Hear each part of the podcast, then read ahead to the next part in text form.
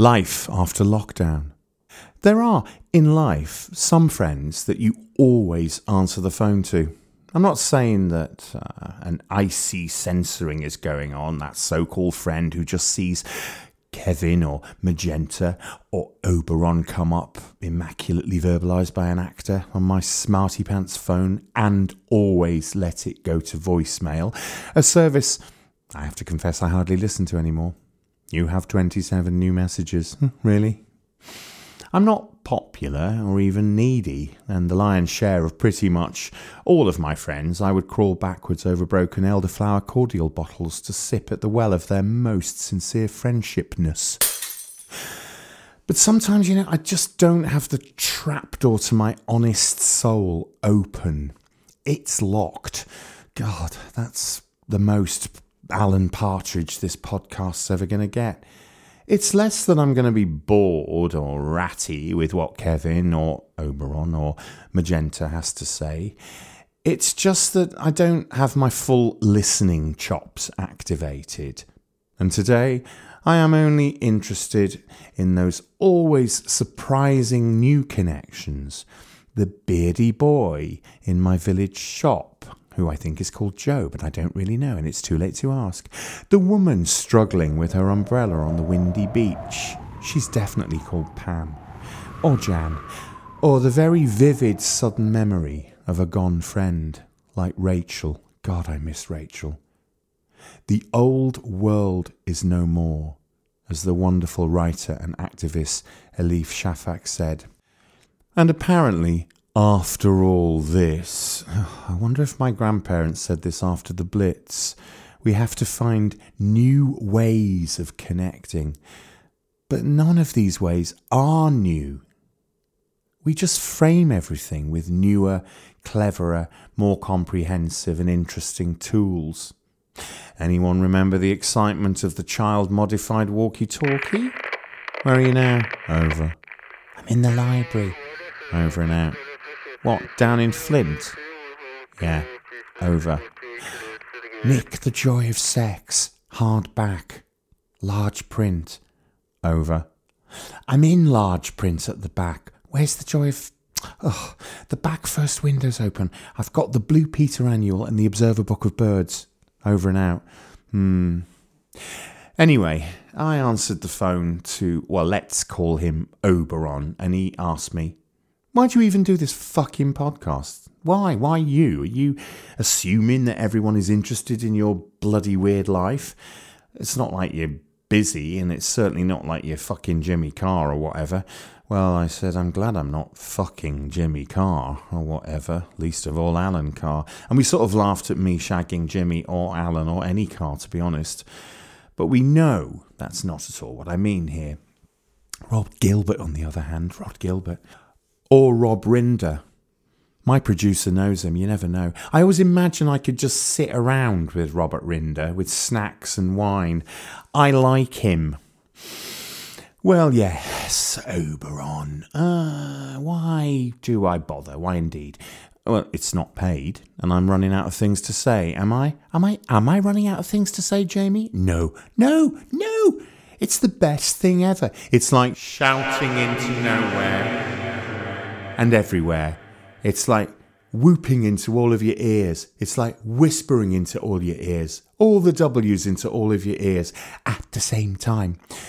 The protocol of popping out another perky podcast is that the more reviews and actual subscriptions that we get, the higher up the golden podcast ladder of love our little podlet climbs. Get it? Thank you.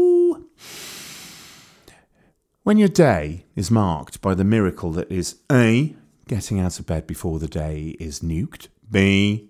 Washing, preferably a shower, a hot one, 3. Actually getting some clothes on and considering exiting the building. These collected miracle happenings, oh, and 47,000 coffees, and I may even call Oberon back, but probably not, so to you, Obes. Life after lockdown. like it or not, this hapless shower we laughingly call governance will have a shed load more on their hands than COVID booster shots, whether it be Michelle Pfeiffer, the one I got, or AstroTurf, my sister's chosen arm tipple. She didn't pick it, I didn't pick mine either. We don't pick them, we just turn up. The pressures on the mental health at a post pandemic world will be unimaginably huge. And one of these ghastly Institutes for has predicted an immediate million, or is it 12 million? I think it could be 100 million. Yeah, anyway, 12 million notes will be needed to deal with this. So that's about four and a half spanking new briefing rooms for Blondie and his new US style lovely assistant Allegra Huckabee Stratton to gig their latest in the litany of lies and floffle to the slavering and lobotomized poor that voted this dick dipper into office in the first place. I see thousands of them now are crying into their 12 euros worth of mail on Sundays in various Spanish coastal outposts. We're being bloody deported, Pauline. Hey, ah, Pauline, we're being bloody deported. Pauline and Jeff, poor Pauline and Jeff, in their Fuengirola villa, which is just a bungalow, which they named after their hometown, Scunthorpe. Scunthorpe. There's always something in a name if you pay attention. What are we going to do about Pedro the Poolman, Pauline? I said, Pauline, what are we going to. Pauline says nothing. You voted for this bloody Brexit malarkey. So did you, Jeff says. Now look what you've gone and done. Never mind, says Pauline. We never did like paella anyway. I'll miss that Pedro Poolman now. She trails off and gazes longingly at the St. George flag unfurled and blowing in the bougainvillea. So here we are, at varying degrees of anti COVID jabbery, looking forward to a safe and sexy summer, and who knows, a return to some sort of, well, normal life. But I'm kind of beginning to feel sort of low anxiety, not the questions over increased immunity or the unlikelihoodiness of my transmission power as a bejabbed statistic. For one, listen to anything that the odious rainbow badged young Peter Pandemic himself, Matthew Hancock. I refuse to grant him chummy status by thinking of him as a Matt. I know too many gorgeous Matts to even go there. We're all statistics in his careerist little playbook. 37 billion, 37 billion.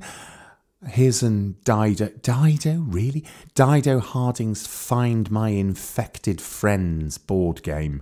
A single billion would solve, well, anything, but 37 of them, it's like those teenage sleepless nights, contemplating the beginning, the middle, and the end of the universe. It's just impossible. My anxiety matches Mary's Mary is 88. She's from Waterford in Ireland. She lives in the block of flats opposite my flat in London. We have had a very successful, if intermittent, friendship during lockdown. I met her at the glassware stall on the Lower Marsh Street Market. I was buying a 50s ruby red decanter, obviously, and she was talking to the stallholder who, at just 79, had, in the 80s, when he wasn't 79, an affair with my fabulous new neighbour. Oh, he used to go like the clappers. Mary, I said. Oh, you're so prudish now for a gay. Am I? Yes, you are, you know, yeah. Now let's go to ambience. They do quinoa in a salad. She'd bothered to learn exactly how to pronounce this most odious of proteinous grain. Come on, Flossie, she has my email, which heralds the memory of my old Lurcher Border Collie Cross, Flossie. Flossie, Flossie, what are you like?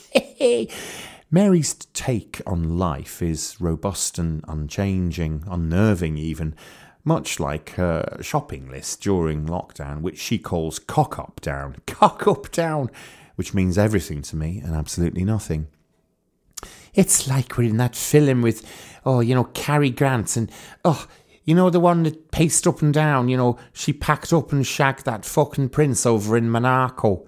What's her name? Grace Kelly. That's her. I knew she was Irish. Rear View Mirror. It's a great film. I can see you on your balcony now. I've got Margaret's binoculars in your pants. You have to be careful, you know. You know, That Clive is just along the landing from me and he's got binoculars as well. You're right up Clive's alley, Flossie. I'm suddenly quite stirred by the prospect that the block opposite my balcony is in fact part of MI5 or is it 6? Octogenarians sweating and spying. Back in the day, I'm sure they were dodgy ministers occupying this very terrace, doubtless all up Clive's alley as well, binoculars or not. Mary texts her shopping list. Hairspray, cooked beetroot, twelve tins of beans with sausages in them, little ones, dried lentils, toilet paper, cheap, and mysteriously, tights. I doubt lockdown was anything that awful for Mary across the way. That was until her friend from her Kilburn High Road days, whatever they were, died of COVID, and Mary fell silent for a week. Mary's planning a holiday. Ipswich. I saw that feckin' awful Kirsty woman trying to persuade two gays to buy a shithole just outside Ipswich. Ipswich. I've looked at the trains, and there's a Premier Inn. My phone rang again this morning. It was Mary. I always answer the phone if it's Mary.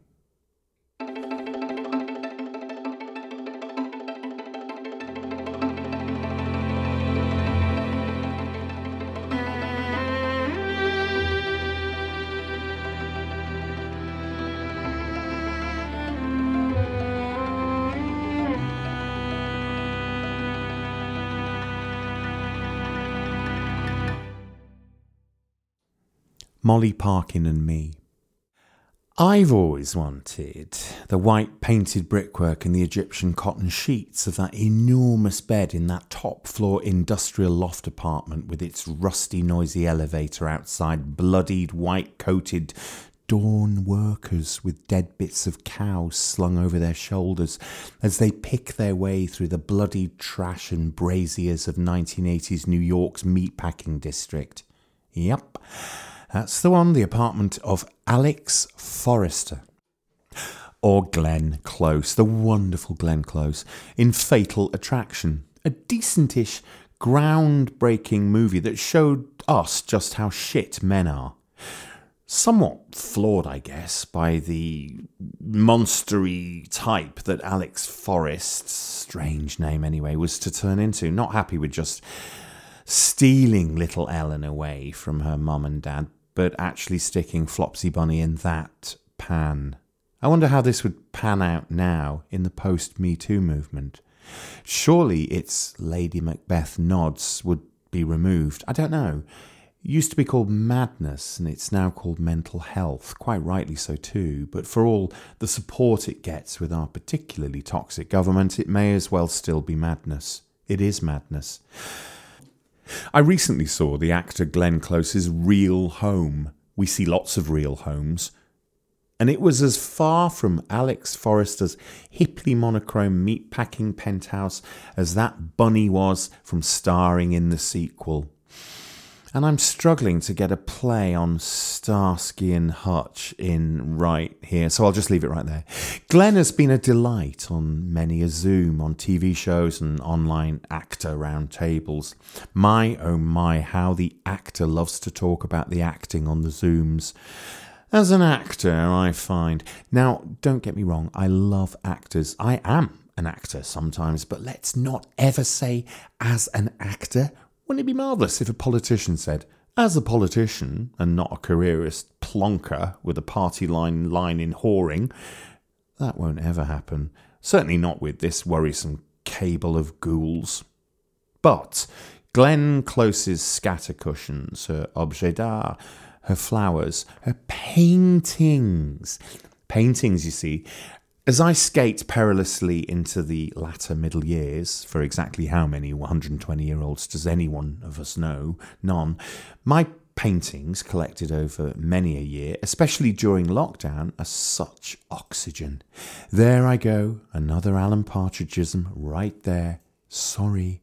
From the earliest smaller pieces given to me by relatives or friends, there's a beautiful little watercolour of Moel Famau, or Mother's Mount, which is a noun, you understand.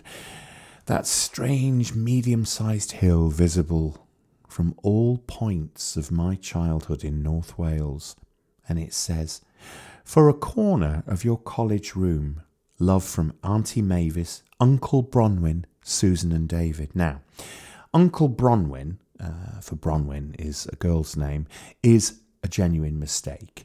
But it is this mistake etched forever on the back of this gift to me from Auntie Mavis that lifts me higher than a Moroccan frisbee. And whatever mood I wake up in, ten minutes later, Uncle Bronwyn has sunlit the whole of my everything. Molly Parkin, artist, author, agony aunt, fashion icon, naughty friend. I met Molly Parkin. She's a valley girl from Pontycymer in my early 20s. I fell deeply in love.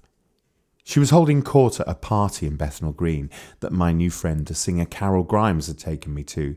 It would have been probably mid 80s. The room was full of silk cushions and the drinks were aflow as Molly's monologues, not a single word wasted, floated around the room, punching everyone's soul. I'd see her in cafes, writing and sketching in one of her little books. She came to my gigs. I couldn't stop staring at your groin, darling. Molly, so flirty, so real, so unfiltered, and so kind. Although she dominates every single situation, she misses nothing and nobody. Everything in the room counts, and everyone. My favourite painting of hers is Hiraeth. Hiraeth is a Welsh word meaning homesick, though it looks like it means long beach, longing for the beach. Hiraeth. Who knows? Guess what Google is in Welsh? Google. G W G L. But with a W, yeah, surely. Trolley Park is park, trolley. Just crown that fucking definite article it makes sense to me. Put the thing first and then describe it. And that's what Molly does. She does it with her words and she does it with this beautiful painting, which is on my it's on in the corner of my room but it moves around. It's an oblong canvas and it's so rich and so of wales and so of her and of me. It's a dark blue mountain with lush greens uh, lush greens and dying reds.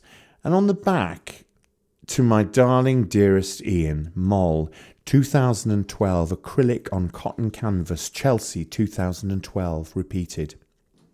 I see a moon pushing through the dark blue, a top hatted dandy descending the hill in an orange frock coat. I see and feel the passion of Molly Parkin in huge, bold strokes. It was painted through the night, she told me, and she was listening to my song Somewhere Towards Love which was inspired by another great woman, the redoubtable and much missed writer Diana Athill. Molly met Diana at a book festival, and I'm pleased to report they really got on. Molly played Somewhere to Love on her Desert Island discs. Why wouldn't she? I miss Molly in lockdown. I see her on the Book of Face, and I can't wait to see her in person in that little Chelsea garden and she'll regale with tales of neighbours, beloved friends, her gorgeous family, Sophie Parkin, who runs Vout-O-Reenee's, a club, a gallery, a performance space, a naughty lounge just northeast of the City Mile. Oh, Moll, I'd love to take you to that little Italian on the New King's Road. You'd sit against the wall and we'd have the prawns and talk forever. Tell me about Louis Armstrong again, fabulous Molly Parkin.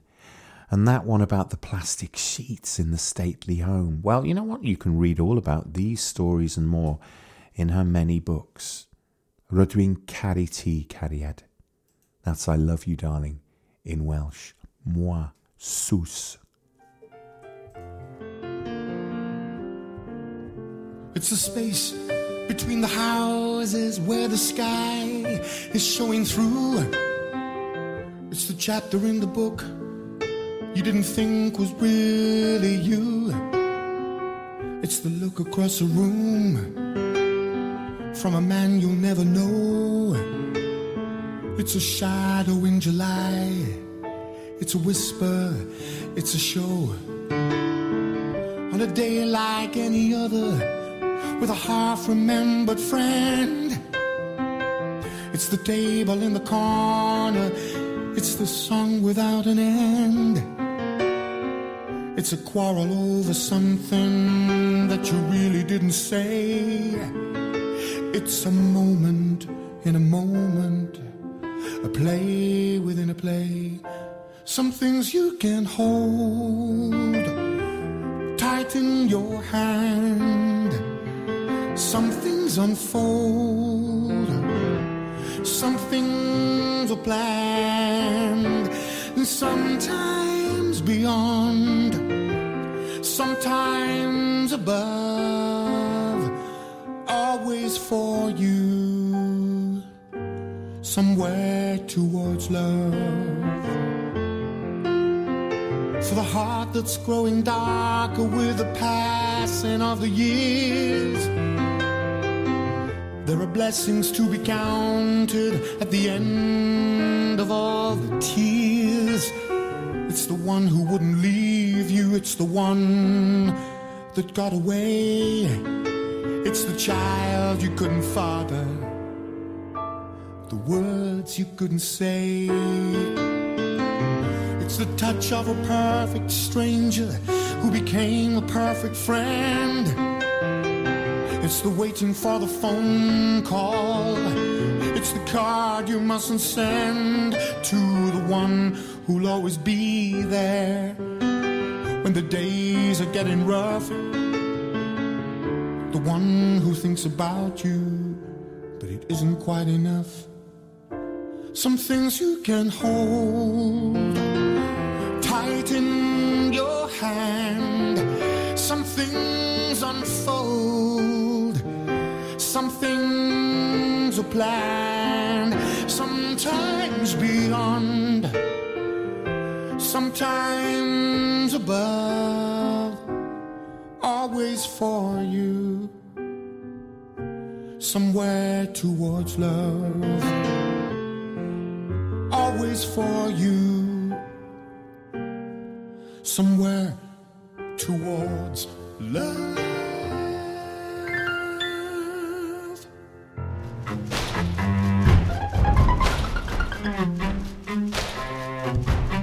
Not Even Music, written and read by Ian Shaw, was produced by Jamie Safir. Original music by Tristan Ryder.